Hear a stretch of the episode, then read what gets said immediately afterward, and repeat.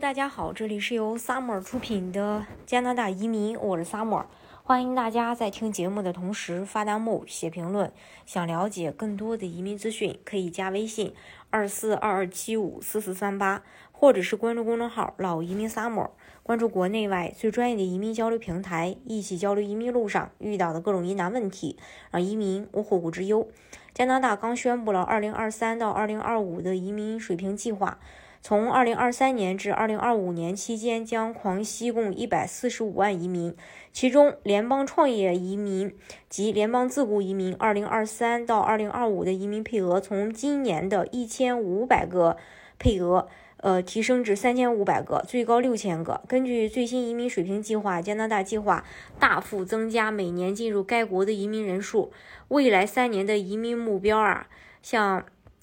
二零二三年是四十六点五万，然后二零二四年四十八点五万，到二零二五年是五十万。其实呢，不光这个联邦创业移民和联邦自雇移民配额提高了，总体的配额也提高了。那我们今天来看一下这个呃联邦自雇移民它有哪些优势。首先，它呃它的项目优势就文化艺术体育相关的职业类别广泛，一步到位，全家获得枫叶卡。再就是可以继续发展以往的事业，无语言、学历、资产和年龄的硬性要求，还有适合的人群，从事文化活动相关的人士，比如作家、画家、音乐家、舞蹈家、编剧、制作人、摄影家、新闻工作者、演员等等；从事体育活动相关的人士，比如各类运动员、裁判、教练等等。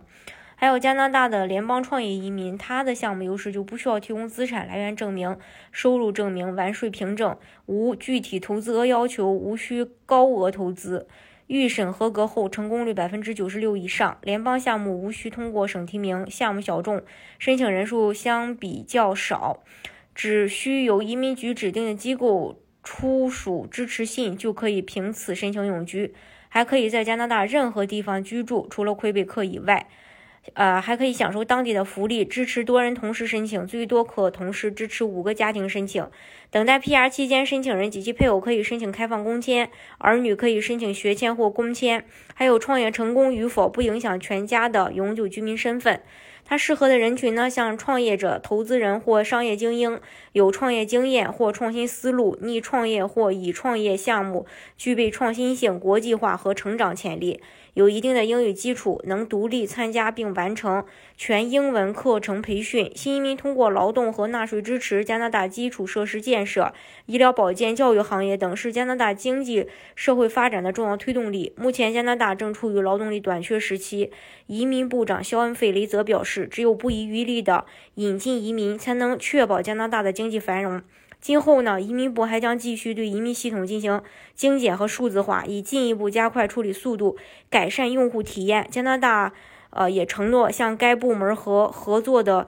伙伴提供八千五百万加元，来改善该领域的成果，包括增加一千两百多名新员工，以加强处理申请的工作。这是关于这一点。大家如果想具体去了解加拿大的移民政策的话，可以加微信二四二二七五四四三八，或者是关注公众号“老移民 summer”，关注国内外最专业的移民交流平台，一起交流移民路上遇到的各种疑难问题，让移民无后顾之忧。